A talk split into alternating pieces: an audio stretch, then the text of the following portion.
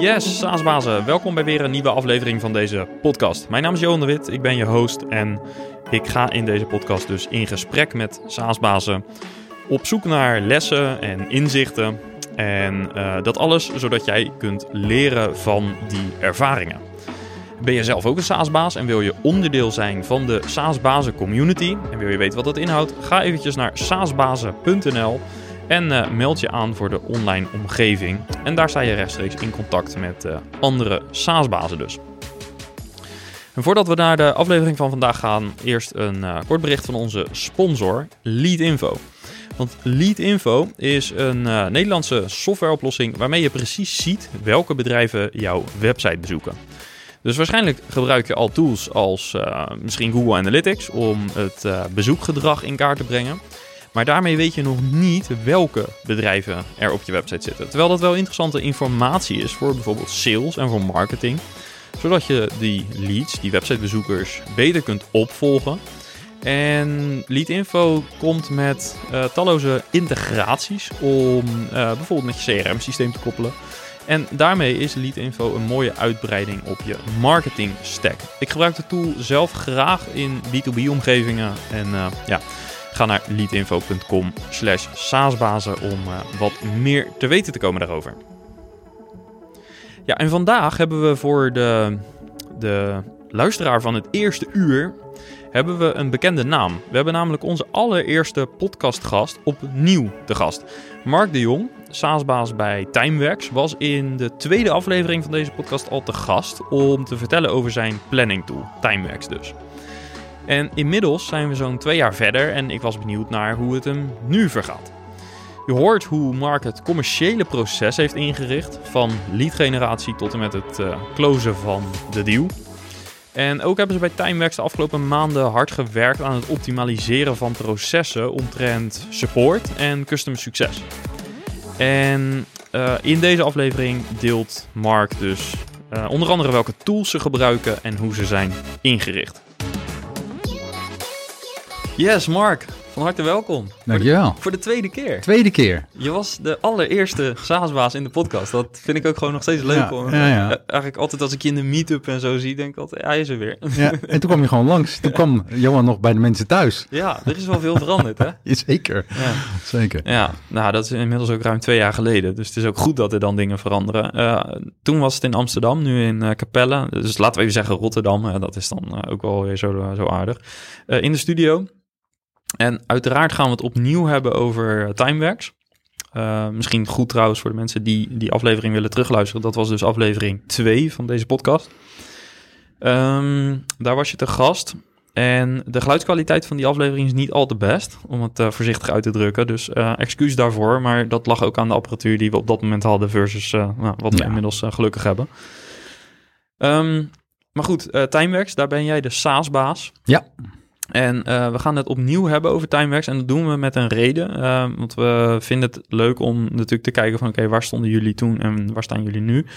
Uh, maar er is ook wel het een en ander natuurlijk gebeurd bij jullie. En we zouden vandaag vooral willen gaan inzoomen op um, een stukje marketingproces. Eigenlijk het aanmeldproces. Dus hoe kan ik klant worden bij Timeworks? Um, en als ik dan klant word, wat gebeurt er dan allemaal qua mm -hmm. onboarding? En als ik klant ben, wat doen jullie dan aan support? Dus we willen een beetje praktische aflevering van maken. Ja. Zeg ik dat goed? Zeker, zeker. Nou, uh, ja, laten we gewoon beginnen bij het begin dan. Um, als mensen echt wat meer over jou persoonlijk willen weten, dan moeten ze maar even aflevering 2 luisteren, Zo zou ik het. zeggen. Des te meer tijd houden we over voor uh, de inhoud. Het aanmelden, uh, het klant worden bij Timeworks. hoe ging dat? Ja. En hoe gaat dat vandaag? Nou, hoe dat vroeger ging is, en kijk toen, we, hebben, we bieden nu gewoon natuurlijk trials. En uh, het bieden we nog steeds. Uh, en vroeger was het zo van, oké, uh, we verleiden via online campagnes de bezoeker ja, om, een, om een trial te starten. En dan begint een reis van 30 dagen. En ook dat bieden we nog steeds, alleen wat daarin is gewijzigd. Kijk, wij hebben door de jaren heen geleerd dat eigenlijk onze ideale klant, ja, die is gewoon wat groter. Voorheen richten we ons veel meer op de kleine klanten. en het idee van een paar jaar geleden was van oké, uh, we willen zo'n low-touch uh, model hebben. Dus uh, je, begint die reis van 30 dagen met die proefversie. We hebben dat ook zo geautomatiseerd dat ja, als je binnen 24 uur geen project hebt aangemaakt, dat is een beetje gek. Dus dan gaan we een mailtje sturen. Hè? Dus we wilden echt die, die, die bezoeker door die trial heen duwen. Want we weten als hij bepaalde dingen tijdens die trial doet, ja, dan is de kans op conversie het grootst. en, en dan was alles er ook op gericht dat ze zich uiteindelijk ook automatisch zouden abonneren. En zo zijn we ooit begonnen. Hè. Dat is eigenlijk een pure product-led growth uh, aanpak. Ja. Alleen wat we hebben geleerd is dat ja, in het domein waar wij zitten, wij helpen klanten om dus uh, de planning te organiseren, of althans met een tool te automatiseren.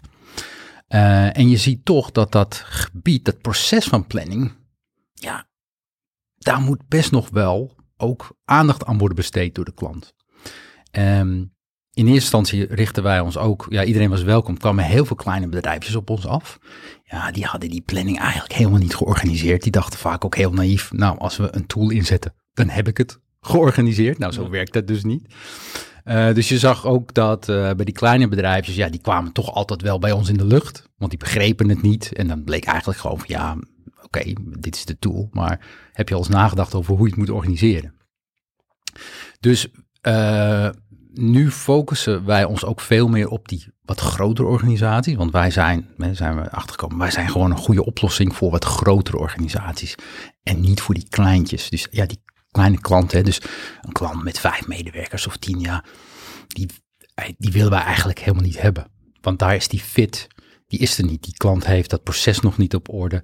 Maar die denkt wel even een tool als de onze in te zetten en dat dan alles is opgelost. Dat werkt dus niet. En het gevolg is, als je dat soort klanten aantrekt, het niet. Daar hadden we er veel van. En die hebben we nog steeds wel. Wat gebeurt er dan? Uh, die denken dat de tool de oplossing is. Uiteindelijk werkt het niet. Uh, of die vragen dan echt heel veel. Dan is de supportdruk wordt heel hoog. Want alles wat in hun proces niet goed is, ja, dan werkt het in een bedrijf niet, komen ze toch weer bij ons. Ja, dus, want het product is dus niet goed dan. Ja, bij wijze van, bij wijze van. Maar eigenlijk uh, ja, uh, gaat het niet helemaal lekker in dat proces en hoe ze het georganiseerd hebben. Uh, dus wij merkten, ja, die kleine klant, dat moeten we eigenlijk niet zijn. Dus we zijn gewoon ook qua focus verschoven gewoon naar, naar, naar ja, een wat hoger segment. We wilden juist die wat grotere klanten bedienen. Want die hebben vaak ook dedicated een planner, iemand die daarvoor voor verantwoordelijk is. Terwijl bij die kleine bedrijven, ja, is het bij wijze van spreken de DGA die het er even bij doet of een secretaresse. Ja, dat werkt niet. Want plannen is ook een vak. En ja, daar moet je ook mensen voor, voor hebben die daar ook de juiste skills voor hebben. Ja. Um, maar wat gebeurde, ondanks dat wij dus die focus hadden verlegd, je trekt nog steeds natuurlijk, omdat je dat, dat zo'n zo'n trial model hebt, je trekt ze wel aan. Want ja, bedoel, ja, de voordeur staat open. Dus de voordeur staat open. Ze lopen gewoon naar binnen. En, uh, en uh, ja, en ze abonneren zich gewoon. Uh, en waar we dus nu mee zijn gestopt, want aan het einde van die reis hè, kon je dan gewoon, oké, okay, uh, subscribe en dan ging je betalen en dan had je een abonnement. maar daar zijn we mee gestopt. Dus nu is het zo, je kan je gewoon, je kan niet zonder, dat, zonder onze tussenkomst kun je klant worden. Dus je hebt een portier eigenlijk bij de voordeur ja, gezet. Precies, precies. Dus als je nu naar onze prijspagina gaat, ja, dan eh, kan je eigenlijk alleen maar een offerte opvragen. En, uh, met, en het doel daarvan is gewoon dat je, je moet contact met ons opnemen. Want wij vinden ook, wij moeten in gesprek met elkaar zijn. En wij moeten zelf ook vinden dat wij een goede oplossing, een goede fit zijn voor die klant. Ja. En anders, uh, als dat niet zo is, dan zeggen we dat ook. Zo van, nou, ik denk dat jullie, hè, gezien wat wij bieden en waar jullie staan, uh, dat of het past niet, of we durven ook echt te zeggen, het lijkt mij goed als jullie eerst het proces gaan, goed gaan organiseren. En kom dan over drie maanden even bij ons terug. Ja, en, en hoe en wanneer communiceren jullie de prijs? Nou, kijk, de prijs is gewoon. Uh, die prijzen staan wel gewoon uh, op de website. Dus die, uh, daar zijn we heel transparant over. Dus je kan meteen al zien wat het je gaat kosten als je dat wil gaan gebruiken. Punt is alleen, ja, je kan gewoon niet meer meteen online een checkout doen. Eh, daarvoor, uh, daar komt gewoon nu een, uh, een, dan komt er, ja, je komt bij ons in de lucht. Wij gaan eerst kwalificeren. Er komt dan vast ook nog een sessie aan te passen, waar we gewoon een deep dive gaan doen en met die klant gaan checken. van oké, okay, we gaan natuurlijk een, een, demo doen, maar eigenlijk die demo dat doen we natuurlijk ook pas als we eerst een aantal kwalificaties hebben gedaan. Precies, ja. En dan gaan we de demo doen en dan, nou, hè, als dan alle zijn op groen staan, dan, doen we een offerte. En dan klikken ze, dat is wel een heel digitaal proces, dat is wel fijn. Dat is niet zomaar iemand die een Word-documentje zit in te vullen, want dat is allemaal niet zo efficiënt. Maar wij hebben een billingssysteem en ja, dan kunnen onze salesmensen kunnen in een minuut, bij wijze van spreken, kunnen ze een offerte sturen. En dan klikt die klant op een knop in de mail en dan doorloopt een digitaal proces en dan hebben ze een abonnement. En dan wordt het abonnement wel automatisch dus geactiveerd? Absoluut. Ja, oké. En, en uh, dus eigenlijk, uh, jullie hebben ervoor gekozen om, uh, wat je net zelf zei, product-led growth, om een beetje die self-service er helemaal uit te halen en om de portier ertussen te zetten, zeg maar. Ja. Um, prijzen communiceer je wel, um, maar nu je wat meer upmarket gaat, heb je ook de prijsing aangepast? Nou, het is, nee, we, we hebben gewoon nog wel één prijs. Dus we hebben drie pakketten. Uh, en die prijs, ja, of je nou inderdaad een bedrijf bent met, met 10 man of een bedrijf met 100 man, dat is gewoon de prijs. Het is wel zo dat als je in gesprek bent met klanten met, uh, voor honderden licenties, ja, weet je, in die corporate wereld zijn ze, verwachten ze wel op een gegeven moment, oké, leuk en aardig, maar we verwachten wel iets van korting. Ja. Maar dat is altijd een, een, een klantspecifieke Ja, dat wordt dan een enterprise Ja. ja. model. Ja, precies. Ja. En um, hoe zit het dan met het betalen van die onboarding en zo? Doen, nemen jullie dat voor je rekening? Dus de training en, en dat soort dingen? Ja, ja dat is een goede vraag. Toen wij begonnen, helemaal in het begin, was dat zelfs optioneel. Dus dan kon je je abonneren en dan kon je optioneel onboarding bestellen. De grap was, niemand bestelde dat. Want iedereen dacht, ah, doe ik zelf wel. Ja.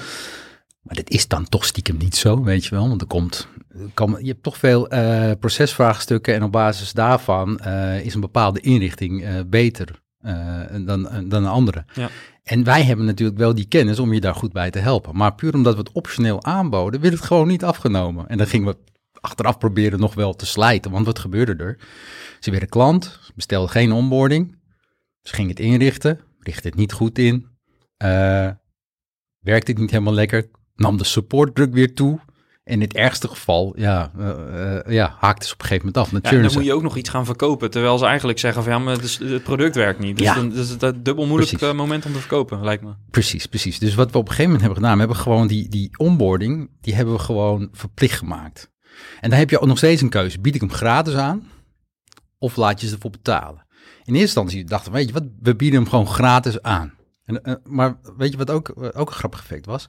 Dan namen ze hem ook niet af. Dus dan verkochten we gewoon, hey, de onboarding krijg je erbij. Hè? We nemen contact met je op. Hadden ze zich geabonneerd. En dan kwamen we in de lucht. Hé, we gaan jullie nu onboarden. En dan zeiden ze van, nee joh, is niet nodig. Was een beetje zoiets van, ja, als het soort gratis is, dan heeft het geen waarde Ja, of zo. If they don't pay, they don't pay attention, zeg maar. Ja, dus op een gegeven moment hadden we zoiets, we gaan er gewoon iets voor rekenen. En, ja, en dan, ja, dan gaat die psychologie heel anders werken. Want dan uh, hebben ze uh, ja, eigenlijk verplicht voor moeten betalen. En dan hebben ze zoiets van, ja, maar nu wil ik ook de on mijn onboarding hebben. Ja, ja, ja. Mooi hè, wat dat doet. Ja, ja. ja dit is bizar. Uh, dus, dus, en we hebben die onboarding, uh, kijk, we hebben drie pakketten. En die drie pakketten, die, die zijn ook een beetje representatief voor de fase waar je als bedrijf in zit, ook qua omvang. Dus die, die onboarding uh, bij het laagste pakket is, uh, ja, die is natuurlijk het laagst. En bij het hoogste pakket is die onboarding wat, wat hoger. En op die manier boden we het aan. Maar nu we weer een stap verder zijn, merken we ook weer, hè, want we, kijk, de grap is, als jij een bedrijf hebt met uh, 10 man en die betaalt, ik noem maar wat, 500 euro voor een onboarding, die denkt, nou, best wel prijzig, 500. Heb je een bedrijf van 50 man uh, en die betaalt 500 euro voor een onboarding, die denken van, nou, best goedkoop. Ja. Maar heb je een bedrijf van 500 man, die denken, ja, maar dit kan niet goed zijn. Nee. Dit is niet geloofwaardig. Um, dus uiteindelijk waar we nu ook van afstappen, is dat we uh, geen vaste onboardingprijzen meer hebben. We communiceren wel een vanafprijs, maar we gaan gewoon per klant op maat, vandaar ook dat je nu uh, bij ons een offerte moet opvragen, uh, gaan wij dus een offerte doen voor de onboarding. En dat is ook super logisch, weet je wel. Want als wij een bedrijf moeten invoeren met een paar honderd mensen, ja, dat is, dat is een heel ander proces. Dat is een heel ander implementatietraject. Als wij een paar business units moeten invoeren, ja, dan is het eigenlijk gewoon, doe je als het ware drie onboardings of vier onboardings. Dus dan, dan is het ook voor ons, naar onszelf toe, ook niet te verkopen dat we maar even zo'n grote klant voor maar 500 onboarden. Dat gaat voor ons ook veel meer ja. uh, inzet uh, komt erbij kijken. Ja. Uh, nu zijn er ook uh, bedrijven die een beetje hetzelfde probleem ervaren als, als wat jullie hebben ervaren. Dat er heel veel mensen in de software terechtkomen die eigenlijk geen goede fit zijn met de software. En uh, nou, misschien een paar weken, een paar maanden gebruiken, dan niet helemaal tevreden zijn en dan churnen. Dat kost natuurlijk geld bij SaaS. Hè? Je hebt vaak wel een paar maanden nodig om die acquisitiekosten terug te verdienen. Dus dat is niet wenselijk. Ik weet dat er ook voorbeelden zijn, en dat is een beetje vrij vertaald, mhm. denk ik, de situatie waar jullie voor stonden toen jullie ervoor kozen om dan uh, die portier er, uh, laten we de portier maar even denkbeeldig ja. vasthouden, dat beeld, uh, om die ertussen te zetten. Dat was de oplossing. Er zijn ook SaaS-bedrijven die zeggen, we gaan onze ICP nog strakker definiëren en we gaan onze messaging aanpassen. We gaan onze targeting aanpassen ja. en we gaan, nou, we gaan wat meer aan de voorkant gaan mm zitten. Dus we gaan nog ver voor de voordeur, dus we gaan de, de oprijlaan, daar gaan we dingen veranderen en, en alle signing gaan we veranderen. Hebben jullie dat ook overwogen? Absoluut, maar dat doen we ook. Doen we ook. Het, het was inderdaad wel zo dat in de beginjaren deden we dat niet. Uh, wij kwamen eigenlijk binnenzetten op de markt als een, als een soort functioneel brede oplossing voor uh, project- en resource planning. Dus uh, voor, voor alle dienstverleners. Maar dat is natuurlijk een gigantische markt. Dus daarmee trek je heel veel partijen aan. Nou, daar zijn we aan de ene kant mooi, zijn we ook groot mee geworden. Maar we hebben wel gemerkt, nu inderdaad, uh, dus in die zin hebben we het een beetje omgekeerd gedaan. En normaal begin je bij uh, eh, ICP. Uh, eh, ja, we zijn eigenlijk als het ware gaan reverse engineeren. Ja, Op een gegeven moment zijn we gaan kijken van oké, okay, we hebben zoveel klanten, ja. zo'n brede groep. Maar bij welke branches doen we het nou heel goed? Ja. En op basis daarvan hebben we gezegd oké, okay, nou dat zijn eigenlijk vijf. En we zien bij een bepaalde omvang vanaf hier en tot daar. dus dat is eigenlijk waar we zeg maar ja, afgelopen jaar mee zijn begonnen om ook daar de messaging op aan te passen. En, en ook als je bij ons op je website komt. Dat, want wat je wil is dat zo'n jouw uh, ideale klant die komt op jouw website en die ziet eigenlijk meteen van oh wacht, dit is voor mij bedoeld. Ja.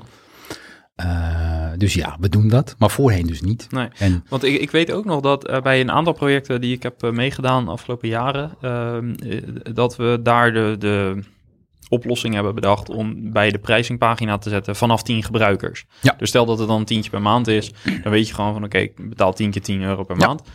Uh, is dat nog een afweging geweest of zou dat niet voldoende zijn, denk je? Nou, het staat er bij ons. Ja, ja, ja, dat staat, maar, maar dat is de grap, maar niemand ziet dat. Nee, dat is, precies. Dus want wij, wij, kijk, het is inderdaad gebruikelijk om die, om die, om die prijzen te communiceren per gebruiker. Hè? Dat is een beetje eh, in de psychologie die verkleintechniek. Want als je, ja, anders ga je heel groot. Ja, precies. Dat, is niet, dat, dat werkt niet zo lekker. Dus wij communiceren die prijzen inderdaad per gebruiker. Maar er staat dan bij ook vanaf 10. Alleen dat, dat ziet gewoon niemand. Nee. dat is wel.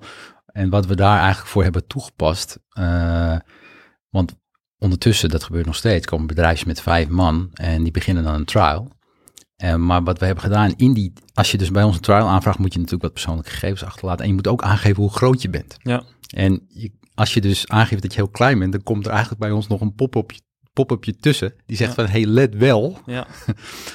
uh, Timeworks is vanaf 10 gebruikers. Oh, dat komt bij hen. Dus dat, zij krijgen dat uh, te zien ergens. Oh, ja, een, een, op het moment in, het, in het trial aanvraagproces ja. krijgen ze nog even een terugkoppeling. Ja. Want uh, het is ook heel simpel gewoon hoe wij, hoe die, hoe, hoe we, zeg maar die campagnes werken. Uh, heel veel bij ons gaat via Google Ads. Wij betalen daar, we hebben CPA, we betalen per, we hebben CPA, we betalen per conversie. Ja. dus op een gegeven moment dachten we, ja wacht eens even. Dus als we het aantal conversies als we, als we al die uh, bedrijven die niet bij ons, als we die er tussenuit kunnen halen, gaan we uiteindelijk ook meer, uh, minder betalen. Dus, uh, dus daar, vandaar dat we die boodschap er hebben tussen gezet. En dat scheelt, dat is natuurlijk voor ons sales team hartstikke fijn, want de kwaliteit van wat er overblijft is gewoon uh, goed. Ja. en al die ja, studenten en zo, die allemaal afstudeeropdrachtjes moeten doen en zo, weet ik veel, ja, die filteren we er op die manier automatisch allemaal tussenuit. Ja. Dus de learning voor de SaaS-baas die luistert met een soortgelijk probleem, uh, die zouden we kunnen samenvatten als uh, je kunt uh, in ieder geval, je, je, doet er goed aan om je messaging beter aan te scherpen. zorg dat die goed aansluit bij die ideale klant. wees ook bewust in je targeting, dat je de juiste bedrijven target. Um, en je kunt misschien kleine tweaks doorvoeren als erbij zetten van joh, vanaf 10 gebruikers ja, met dit soort pop-upjes. Maar het echte verschil maak je in ieder geval bij jullie door te zeggen: oké, we gaan echt voorkomen dat iemand echt direct in het product gaat landen. Je moet eerst een persoonlijke interactie hebben met een teamlid. Ja, nou, het is natuurlijk wel zo. Ze kunnen nu, nu wel in het product al landen. Alleen het gaat bij ons dan echt de poort, die poortwachter, hè, die, die, zit, die zit echt eh, bij het abonneren. Ja. Eh, en wat we, maar wat we, eh, ze kunnen dus altijd in het product komen, maar wat we wel hebben gedaan is al een soort waarschuwing.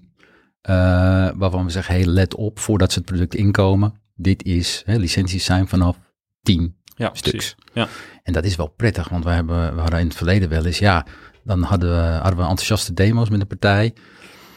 Eh, en dan onze sales, eh, eh, ja, die moest dan toch wel eh, vertellen van, hé, hey, maar luister even, maar het is vanaf 10 licenties. En dit was net een bedrijf van vijf man. En die waren dan helemaal, ja, die baalden ze stekken, want die hadden zo, ja, maar dit is de perfecte oplossing. Ja. En eh, Ja. ja. maar dubbel betalen gaat me te ver. Ja. En dat wil je ook niet. Het is een waste of time voor hun en, en voor ons. Oké.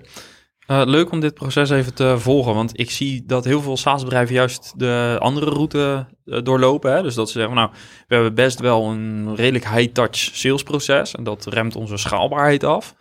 Uh, dus we willen meer zoeken naar een soort van self-service onboarding en alles automatiseren.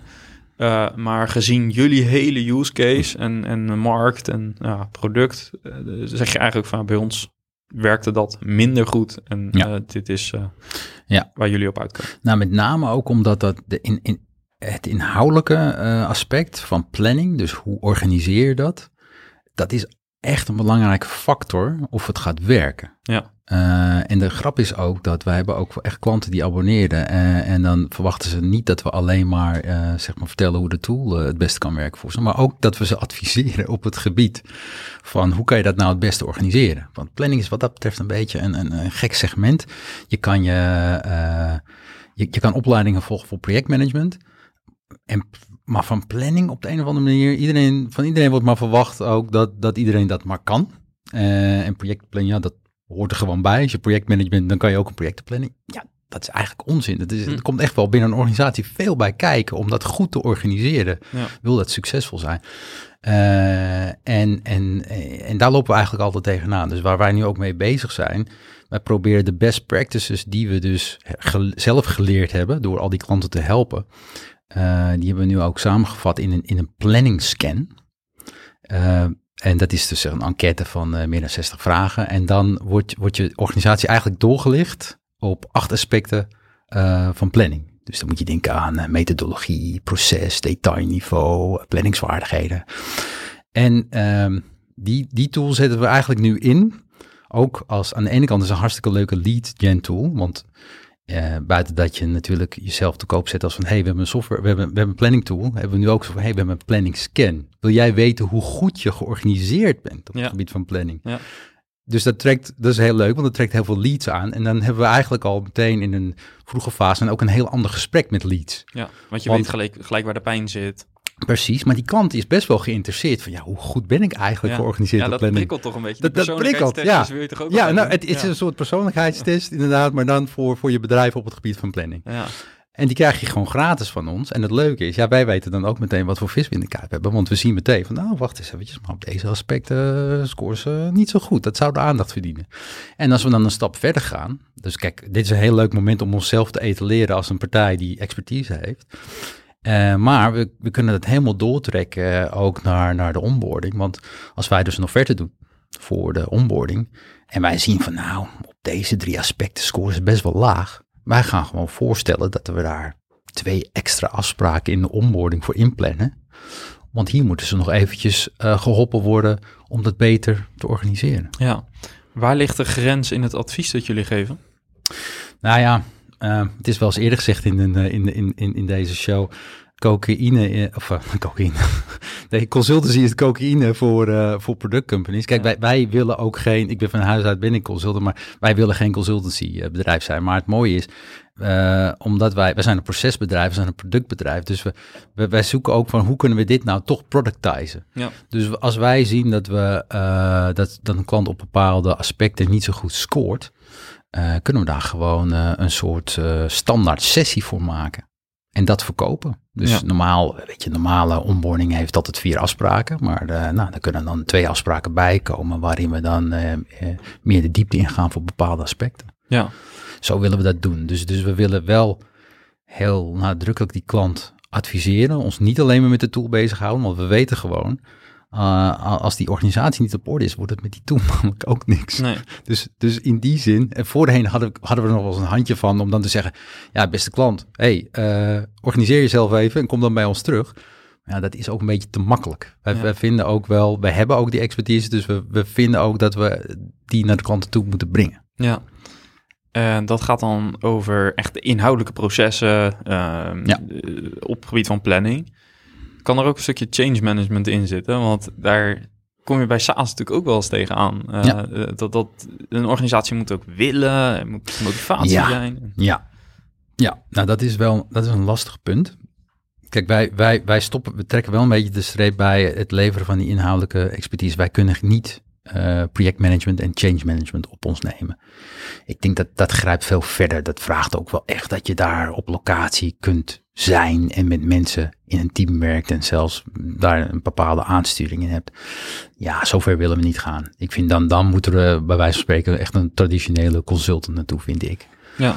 Uh, dus daar moeten we een beetje de, de streep trekken. Kijk, wij zijn natuurlijk wel altijd op zoek uh, naar degene. We hebben een sponsor, uh, altijd een, een, contactpersoon aan de andere kant, die de driver is van het project. Dus daar houden we ons aan vast. Maar het is lastig, weet je. Je merkt ook bij wat grote organisaties. Ja, wij doen een onboarding en dan opeens uh, hebben we zo'n we een teamsessie, tien man. En op een gegeven moment brandt dat ook los in interne discussies waar ze het allemaal niet over eens zijn. En dan denken wij, oh shit, oké. Okay, uh, dus we moeten eerst inderdaad nog even alle neuzen de, dezelfde kant op krijgen. Ja. Uh, ja. Ja, want nieuwe tool aanschaffen, dat is uh, soms ook gewoon politiek. Ja. En dan hebben ze het al aangeschaft en dan is er weerstand, weet je wel. Dat, Ja. dat, daar lopen we wel tegenaan. Ja. En dat, ja, wij kunnen eigenlijk niet meer dan alleen maar signaleren en dat terugkoppelen naar onze contactpersoon of, uh, of iemand van C-level van, hey, uh, onze ervaring, wij zien dit. Ja. Lijkt me goed als jullie hier even aandacht aan besteden. Ja, precies. Ja. Ja. Nou, ik denk, ja, je zei het net zelf, je herhaalde de quote al, maar dat is wel echt uh, natuurlijk een, uh, uh, een gevaar. Ja, dat willen we niet. We zijn hier niet om een consultancy business te bouwen. Maar ja, we hebben wel die, die, die kennis. En dat wil je op een bepaalde manier wel productizen. En, en, Ja. en dan kan het ook, in, dan helpt het de klant. En kijk, en het mooie is van, kijk, want een consultant die gaat aan de gang, die maakt er een heel maatwerktraject van. En die gaat natuurlijk wel heel diep en heel, uh, heel, heel gericht op die klantsituatie. En bij ons is het juist leuk, de uitdaging, omdat we een productbedrijf zijn, van ja, hoe kunnen we dat nou toch productizen? Maar je, omdat, we dat, omdat het een product is, kunnen we het steeds blijven verbeteren. Ja. Uh, net zoals dat we het softwareproduct steeds blijven verbeteren. Ja. Welke rol zouden partners hier eventueel in kunnen spelen? Wat bedoel je? Oh, met, je bedoelt gewoon partners? Bijvoorbeeld een uh, consultancypartner die Ja. uh, bijvoorbeeld bedrijven helpt met het efficiënt maken van Ja. roosters, planning. Ik vind dat heel lastig. Ik, ik heb wel eens geprobeerd om uh, daar om bedrijven aan te haken. En weet je wat, het, je, je moet eigenlijk wel toch wel substantiële business voor ze hebben. Willen zij daar ook iets mee kunnen doen? En als dat niet is, dan, dan blijft het toch alleen maar, uh, blijft er één persoon waar je dan uh, goed contact mee hebt. Uh, weet je, die, die kan je dan inschakelen. Maar ja, voor hetzelfde geld zit hij de volgende uh, zit hij al op een, op een klus van zes maanden, is hij niet beschikbaar. En dan heb je er weer niks aan. Dus, dus je je bedoel moet, je te zeggen dat het moeilijk is om een partner, een consultancybedrijf te motiveren om jullie aan te ja, raden? ja, ja, want ik, ik kan ze op dit moment geen uh, substantiële business. Kijk, als ik, als ik uh, uh, naar zo'n bedrijf toe kan gaan en ik zeg, hey, van luister, van ik uh, kan je beloven dat ik je twintig man van jullie komende jaar aan het werk uh, kan krijgen. Ja, dan, dan, hebben ze denk ik wel oren naar. Dan heb je een business case. Ja, ja. precies. Maar ja. dat is niet zo. Nee. Dat is niet zo. Nee. nee. Oké. Okay. Um, we zitten op het punt dat iemand uh, een demo heeft gekregen. Um, wat, ja. wat gebeurt er na dat demo? Hoe pakt, uh, ja, wat is dan de volgende stap ja. als, als die klant zegt, nou is goed, laat maar in. Ja, nou, zeg maar voor die demo proberen we te kwalificeren, hè, ook met die bandmethode. Ja. Uh, dan doen we de demo. Budget, dat is, authority, dat, need, timeframe. Precies, precies. En, en met die demo proberen we natuurlijk die inhoudelijke fit natuurlijk gewoon te bepalen. En dat, dat moet dan aan de andere kant de doorslag geven. Uh, kijk, in het meest ideale geval zeggen ze meteen ja. Dat, dat, dat, gebeurt wel eens. Van nou, het ziet er allemaal goed uit, uh, uh, stuur ons een offerte.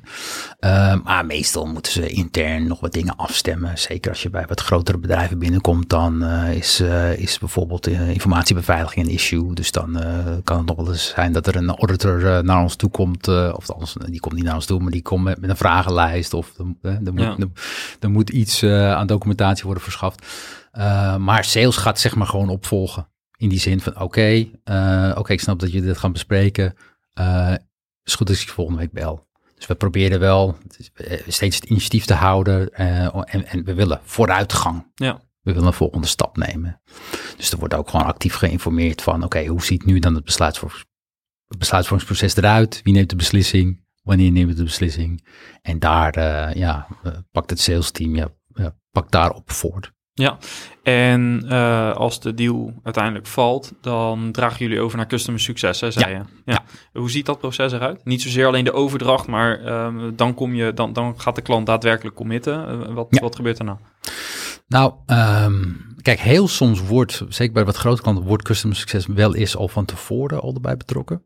Maar het is meestal inderdaad, uh, pas als de deal is gevallen, dan is een handover. Dus dan, uh, dan maakt sales, die maakt even een, een, een informatiepakketje. Uh, en die informeert dan customer succes van, oké, dit is een nieuwe klant, dit speelt er. Nou, we zijn nu ook al bezig met die planning scan. Dus we proberen eigenlijk al dat sales ook die planning scan al laat invullen van tevoren. Want dan kunnen ze aan de ene kant hun offerte erop aanpassen. Maar ze kunnen daarmee customer succes ook heel duidelijk aangeven van, hey, let op dit worden de aandachtspunten. Want vaak nu, wat er nu gebeurde is, ja, uh, voorheen, uh, Customer Success gaat aan de gang. Die hebben gewoon een standaard onboardingplan. Uh, maar als sommige dingen bij een klant niet zo goed georganiseerd zijn of meer tijd vragen, ja, dan komt er bij wijze van spreken niks van dat plan terecht. Dan, dan, uh, dus nu kunnen ze dat veel meer op maat maken. Uh, dus eventueel al helemaal vastgelegd vanuit de offerte. Ja, en dan gaat een Customer Success Manager, die, die neemt contact op. Uh, die gaat zich even voorstellen en dan uh, die legt uit uh, van oké, hoe ziet dat proces van die onboarding er nou uit? Dat wordt ook al eerder gecommuniceerd, want we hebben dat ook op de website staan. Dus, dus sales probeert al ook al van tevoren aan te geven wat mag die klant nou verwachten. Dat, van dat omdat het productized is eigenlijk. Ja, ja. ja. ja. Um, en dan worden die, ja, dan, dan, dan worden die onboarding stappen die worden doorlopen. Um, en ja, dat wisselt uh, qua doorlooptijd, wisselt dat ook. Het hangt heel erg van de klant af. Hè. Hoe groot is die klant? Nou, als je een hele groot hebt en je hebt meerdere business units, weet je, dan is dat een wat langer traject. Uh, soms is uh, fietsen een vakantie tussendoor. soms, wat ook wel eens gebeurt, klant tekent, deal is gesloten. Customer Success doet een outreach en we horen niks. Een week lang niks. Ja, weet je, dan, nou ja, dat, ze, hebben getekend, ze gaan ervoor, maar ja, komen pas twee weken later bij ons in de lucht. Dus ja. alles is daar mogelijk. Maar dat is aan hun dan om dat ja. op te volgen. Ja, oké. En uh, is bij jullie customer succes ook verantwoordelijk voor support of heb je daar een ander team voor? Nou, dat hebben we inderdaad uh, in elkaar geschoven. Uh, dus, dus het, we hebben het customer succes team en support zit daarbij in. En in eerste instantie, kijk, bij die onboarding is, is de Customer Success Manager gewoon het eerste aanspreekpunt. Dus ook kleine dingetjes, als iets niet werkt of zo, ja, dat, dat is niet handig om dat dan, uh, om dan een andere lijn in te volgen. Maar weet je, het gaat allemaal door elkaar heen, want de Customer Success Managers zitten ook in het support systeem. Dus soms is het toch een, uh, een klant die in de onboarding fase zit, ja, die mailt iets naar support. Ja, en dan weten ze bij support van oké, dit is een onboarding klant. Die zet ik deze vraag. Het is niet handig dat ik hem nu ga beantwoorden, want ze zijn met die onboarding bezig. Dus we zetten hem door naar de, die zetten hem dan door naar de Customer Success Manager. Ja. Um, heel veel SaaS-bedrijven zijn heel veel bezig met schalen. Ik weet niet of dat voor jou ook uh, speelt in je hoofd, maar uh, vaak stel ik mezelf de vraag, of de klanten die ik help de vraag, uh, bij dit soort processen. Um, hoe zou dit gaan al zou je 10 of 50 keer zo groot zijn? Mm -hmm. Zou je het dan hetzelfde inrichten, denk je? Of zou je um, dan dingen anders gaan inrichten? Ja, ik moet zeggen, ik ben daar natuurlijk nog niet met, met dat het 50 keer groter is. Uh, ik, ik, waar we wel heel erg mee bezig zijn, ter voorbereiding daarop, van ja, wat kunnen we allemaal automatiseren? Wat kunnen we al allemaal uh, wegsnijden, zodat we, als we gaan schalen, dat we niet opeens uh, als we twee keer zoveel klanten hebben, dat we ook twee keer zoveel mensen nodig hebben. Dat is niet wat je wil. Dus ik ben wel altijd op zoek, hoe kunnen we zodanig organiseren dat als het schaalt, dat, dat we qua personele bezetting niet evenredig uh, hoeven te schalen. Ja, en dat, dat, dat is ook inderdaad wel de reden van mijn vraag. Omdat je uiteindelijk, je zoekt toch naar dat tipping point. Hè? Dat je op een gegeven moment kan zeggen, oké, maar we weten nu, als we daar 1 euro in stoppen, dan komt er x uit. En dan weten we ook dat dit ongeveer gaat gebeuren. Of precies zelfs in sommige situaties. Um, dat je um, wat overlapt hebt in rollen, dat kan potentieel, kan dat bij schalen, kan dat misgaan. Ja. Ja. Uh, dus vandaar de vraag. Ja, ik, ik kan me wel voorstellen dat je dan, als we uh, uh, enorm stuk groter zijn, dat je misschien dan wel gaat zeggen, nou, ik ga customer success en support ga ik wel scheiden. Hm. Dat zou ik me zo kunnen voorstellen, maar... Um, Kijk, wat wij wel hebben gedaan, uh, want als je dat hele proces volgt, hè, van, van uh, oké, we hebben een klant en, uh, en die, heeft een, die heeft supportvragen. We hebben wel afgelopen jaar ook een enorme slag gemaakt, zeg maar, in de hele cyclus van, oké, klant heeft een probleem, dat is misschien een bug, dan moet het helemaal door naar development, of er is misschien gewoon, heeft gewoon een wijzigingsverzoek, heeft gewoon een hartstikke goed idee, waarvan we zeggen, hé, hey, dat moeten we gewoon doen. Uh, ja, voorheen waren we daar niet zo goed in. Hadden we ook maar een apart helpdesk systeem, maar de Zendesk, prima. En bij development gebruikten we Jira. En dan op een gegeven moment, dan, dan één keer per week zaten we dan ook met support en customer success te bespreken van oké, wat zijn nou issues uh, die moeten door worden gezet naar, naar, naar development. Nou, en dan, die, systemen die, die, die praten niet met elkaar, dus dan moesten we dat weer gaan bijhouden. Dat, vreselijk gewoon. Dat, en dat was nog wel te doen, maar op een gegeven moment krijg je ook in je helpdesk zoveel tickets die op zo van, nou ja, die wachten op. Ja. En dat gaat natuurlijk, als je, één ding weet je zeker, als je het handmatig um, aan elkaar moet koppelen, dan gaat het natuurlijk gewoon fout.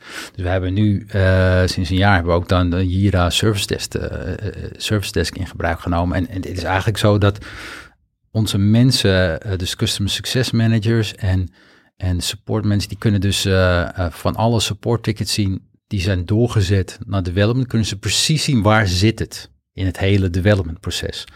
En als ik, want ik heb dan nog een dubbele pet op, ik heb ook product manager uh, pet op. Dus ik bepaal dan bijvoorbeeld bepaalde deadlines of wanneer iets wordt gedaan.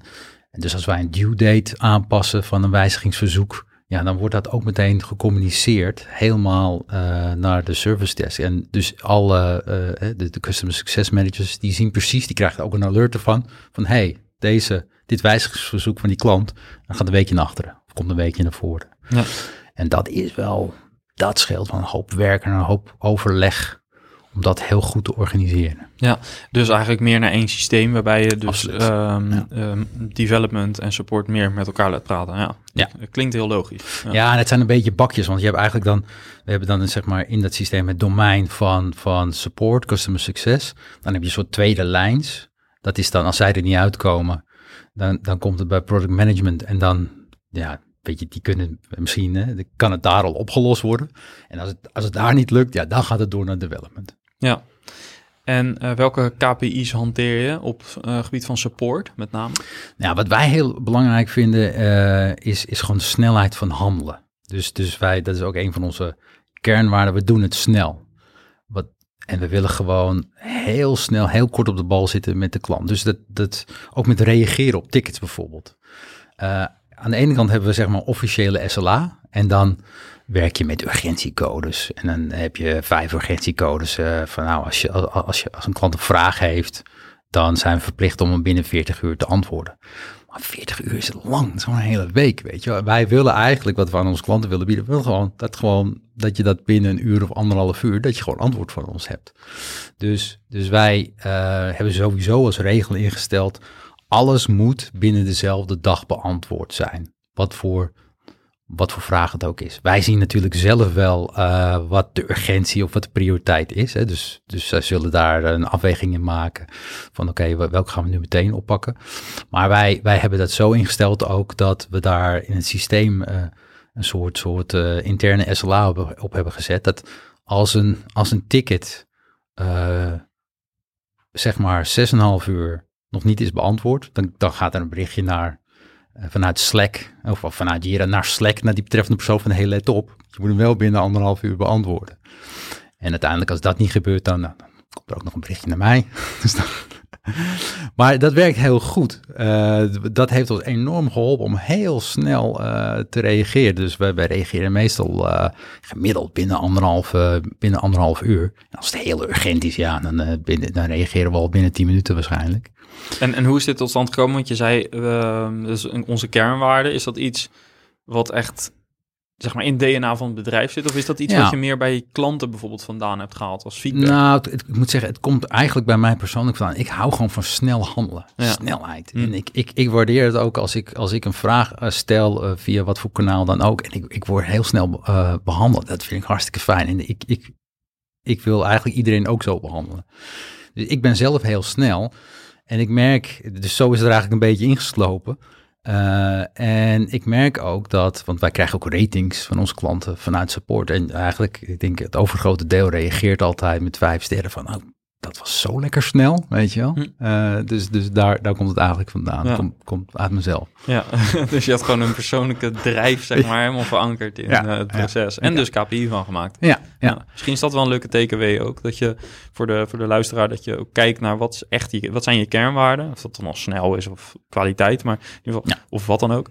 Kwaliteit lijkt me niet zo'n hele goed gedefinieerd. Nou ja, maar dat, je, dat je het wel een, dat je het in de organisatie ook meetbaar maakt. En je trekt het dus door tot in je, het, het verwerken van support tickets. Dat is wel sterk. Ja, ja. ja. ja en, we gaan dan nog een stapje verder in. Want we hebben ook natuurlijk een lijstje met klanten die zijn dan, als je kijkt naar onze klanten, dan hebben we zeg maar een, een, subset van klanten die we heel belangrijk vinden. Dus daar hebben we weer zo ingesteld dat we daar zelfs, uh, dat die, dat die zeker binnen vier uur al beantwoord moet zijn. Anders komt die in bridge. Dus ja. nou ja. En als je dat een beetje slim automatiseert, en ik moet zeggen, met, wij gebruiken dan Jira, dat is best wel, dat kan heel veel. Het is niet altijd makkelijk, moet ik zeggen. Maar als je dat een beetje in de vingers hebt en je, en je koppelt dat aan systemen zoals Slack, ja, dan, dan, uh, dan ja. dat helpt de mensen heel erg om, uh, ja, om daar focus op te krijgen. Ja. Welk onderdeel in het hele proces wat we nu besproken hebben, zou je heel graag nog willen verbeteren? Wat, wat functioneert op dit moment wat jou betreft nog niet naar je zin? Uh, dat is op dit moment, wat we eigenlijk net pas hebben ingevoerd, is uh, uh, een in-app messaging systeem. Dus dat wij met onze klanten, met onze gebruikers in-app kunnen communiceren. daar ben ik wel heel blij mee, want dat, dat was echt best wel moeilijk. Hè? Want je hebt zoveel gebruikers. En ja, ze hebben misschien, ze, misschien zijn ze geabonneerd op je, op je nieuwsbrief. Maar één, wordt die wel gelezen? Twee, als ze eens een keer geunsubscribed hebben, dan kun je ze nooit meer mailen. Dus wij merkten dat het heel moeilijk was om, om, om, om onze users te, te, te benaderen. En we kregen ook wel eens, op een gegeven moment hebben we ook wel eens een mailing verstuurd, gewoon naar alle users. Waar kregen we ook wel eens wat negatieve reactie op van, van mensen, van zeg maar beheerders, managers, die zeiden van, ja, Timex is alles leuk en aardig, maar uh, jullie, we vinden het echt niet oké dat jullie al onze gebruikers gaan mailen. Want ik heb hier nu tien mensen aan mijn bureau staan met allerlei vragen, weet je. Uh, uh, maar wat we nu hebben gedaan, we hebben dus een in-app uh, messaging uh, systeem ingevoerd. En, en dan ook nog eens digital profiling op toegepast, zodat wij, hè, want bij, bij, ons is het belangrijk om te weten, oké, wie is een beheerder? Wie, heeft, wie is een manager? Wie is manager van een project? Wie is er nou een planner? En daar hebben we wel wat werk van gemaakt om dat goed vast te stellen. want in ons systeem, afhankelijk van hoe ze het gebruiken of dingen die zijn ingericht, kunnen we dat bepalen. Ja. En nu kunnen we dus heel gericht uh, bijvoorbeeld uh, als wij een update hebben van onze AVAS-koppeling, ja, kunnen we dus de beheerders die AVAS gebruiken, die kunnen we dan een bericht sturen. Ja, en welke tool gebruiken jullie hiervoor? Nou, wij, wij gebruiken een tool Beamer. Okay. Het komt uit de US. Ja. Uh, super tof. Ja, daar kan je heel veel mee. Oké. Okay. Kan je heel makkelijk, zeg maar, integreren in je frontend. En ja, en met, met hun API pushen we dus, zeg maar, gebruikersinformatie naar die tool zodat je ehm, ook triggers kunt instellen. Ja, ja. ja. ja dus dat, dat, en eigenlijk waar we nu daar een stukje stapje op door willen pakken is in Q1, we willen ook een tool gaan implementeren om echt het gebruik van de functies binnen ons product te meten. En dat geeft voor mij, hè, voor mijn uh, rol ook als, als, als, uh, als de, uh, met de pet als de product manager, geeft mij natuurlijk inzichten, oké, hoe, hoe, gebruik, hoe goed gebruiken ze het. Ja, dus maar, feature adoptie. Ja, precies, ja, precies. Ja. En eigenlijk, maar voor customer success is dat natuurlijk ook goud, want dan kun je gewoon gaan zien van oké, hoe gebruiken die verschillende user personas, gebruiken ze het product of welke functies wel en welke functies niet. En dan Daar zou kan je weer campagnes op draaien. ja, campagnes opdraaien. Het liefst zou ik dan eigenlijk, omdat wij nu in-app kunnen communiceren, dat we, als we dus zien dat bepaalde user personas een functie niet gebruiken, dat we bij wijze van spreken automatisch zelfs campagnes in-app Ja. eh, aan die gebruikers eh, kunnen, kunnen laten doen toekomen van hey, eh, hey, deze functie zou, goed, zou je goed kunnen gebruiken. Ja. Hier is een nou, tutorial. Daar zit eh, dan toch een onderdeel product-led growth in. Alleen dat zit het niet zozeer in de acquisitiekant, maar zit het meer in de retentie en upsell Absoluut. en land and Absoluut. expand. eh, hoe- Absoluut, ja. ja, want dat was wel ehm, inderdaad van, want hoe kan je die adoptie vergroten? En ik, ik vind zelf namelijk groei, eh, ja, één been is natuurlijk gewoon nieuw business, nieuwe logos scoren, maar dat andere been is gewoon Ja. groeien binnen je bestaande klantenbase. Dat is echt super belangrijk. Ja. Eh, en ik denk met zo'n met zo'n product eh, analysis eh, tool, ja, kun je heel goed zicht krijgen op hoe gebruiken ze het nu. En ik, want ik denk dat er uiteindelijk nog heel veel valt te halen uit je bestaande klantenbase. Ja. ja, het wordt vaak overlooked, zeg maar. Ja, Ja, ja, zeker. ja. Ja, gaaf. Oké, ehm, ik stelde net de vraag wat meer specifiek dus op het proces. Maar als, je even, als we even uitzoomen, dus uit customer succes, maar als je naar je hele bedrijf kijkt.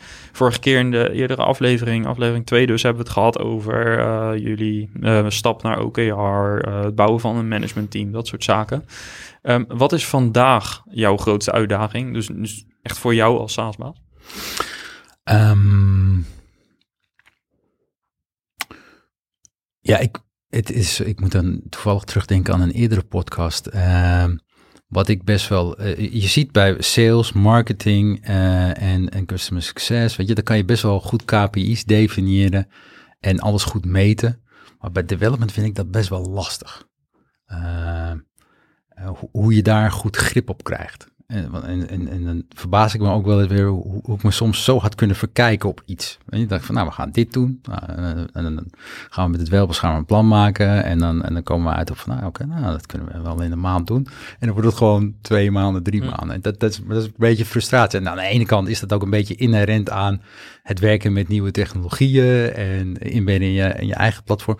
Maar dat is nog wel eens een ding dat je denkt van, oh, hoe kan ik hier nou meer grip op krijgen? Vind ik lastig. Ja, grip krijgen op development. Hij is eerder genoemd. Ja, Vrij recent ook. Ja. Ik ben even kwijt eh, in welke context precies en welke aflevering het was, welk nummer. Maar eh, dat, eh, nou ja. Ja. Iedereen die hier meer wil weten, die moet maar gewoon alle recente afleveringen luisteren. Alright. Ehm, heb je nog iets ehm, meegenomen vandaag wat je nog wilde delen, wat, waar ik niet naar gevraagd heb? Ehm, nou, ik merk wel dat ik het fijn vind om eh, inderdaad per, per hè, want we, hebben best wel even wat lastige jaren achter de rug. En, eh, en nu hebben we het weer het hoofd boven water. En, en dan is het wel lekker om gewoon ook weer hele duidelijke targets te stellen. En, eh, en je kan je, daar kan je helemaal in doorslaan. Maar wat ik al zei, ja, bijvoorbeeld even voor, voor sales en marketing, ja, weet je, uiteindelijk gaat het gewoon om nieuw MRR. En ik denk voor customer success is het net retention rate waar we naar willen kijken. Ja. Eh, en ik denk dat het goed is eh, om het niet eh, zo gecompliceerd te maken. Want als je kijkt wat voor metrics je allemaal hebt, is het allemaal hartstikke fantastisch om te kijken. Ja, je kan hele Excel-bestanden volschrijven. Ja, wij, wij werken met een billingssysteem, ChargeBee. En, Ja. en, en maar dat is wel te gek, want dan kan je ook heel veel uithalen. Maar Ja. op een gegeven moment kan je daar ook in verzanden van, ja, waar, weet je wel, average revenue per customer, lifetime value. Allemaal in, hartstikke interessant en leuk om te zien. Maar wat is nou degene waar je echt op gaat richten? Wat wordt nou... eh, Hebben jullie een North Star metric? Want die wordt vaak dan gebruikt als, eh, nou, als daar gaan we naartoe en we kijken naar die metric in de eerste plaats. Ja, nou, ik, ik moet zeggen, dat is bij ons in ontwikkeling. Ik, ik hou nu, nu even gewoon voor sales marketing die nieuwe MRR aan. En natuurlijk met wat, wat, wat sub-KPI's. eh, en voor de customer success, de net retention rate. Maar waar ik naartoe wil, is als wij namelijk inzicht krijgen in dat productgebruik, is dat we eigenlijk meer vanuit de inhoud kunnen zeggen. eh, van hey, eh, dat zie je vaak met, met, met bijvoorbeeld eh, systemen, newsletter systemen. Dat, dan weet je van hey, als een gebruiker gemiddeld zoveel eh, nieuwsbrieven heeft verstuurd, dan Ja. weet je dat die Ja. adoptie heel goed is. Ja. En daar wil ik eigenlijk naar op zoek. Wat zou dat voor ons zijn? Ja, dus geplande acties binnen zoveel, binnen, binnen cohort X, whatever. Precies, precies. Oké. precies. Maar dat, dat, daar zijn we nog niet. Daar moeten we echt nog eerst een stukje analyse doen van, van hey, wat zijn nou inhoudelijk de value drivers als we weten, als we daar die klanten op aansturen, als we ze daarbij helpen, dan volgt eigenlijk de rest.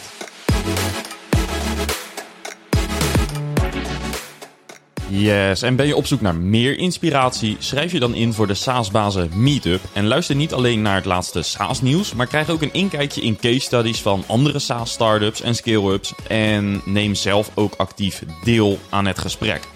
Ga naar saasbazen.nl en klik op, op Meetup voor meer informatie. Bedankt weer voor het luisteren. Laat een review achter om ons te helpen om de podcast steeds beter te maken. En hopelijk tot volgende week. Bye bye.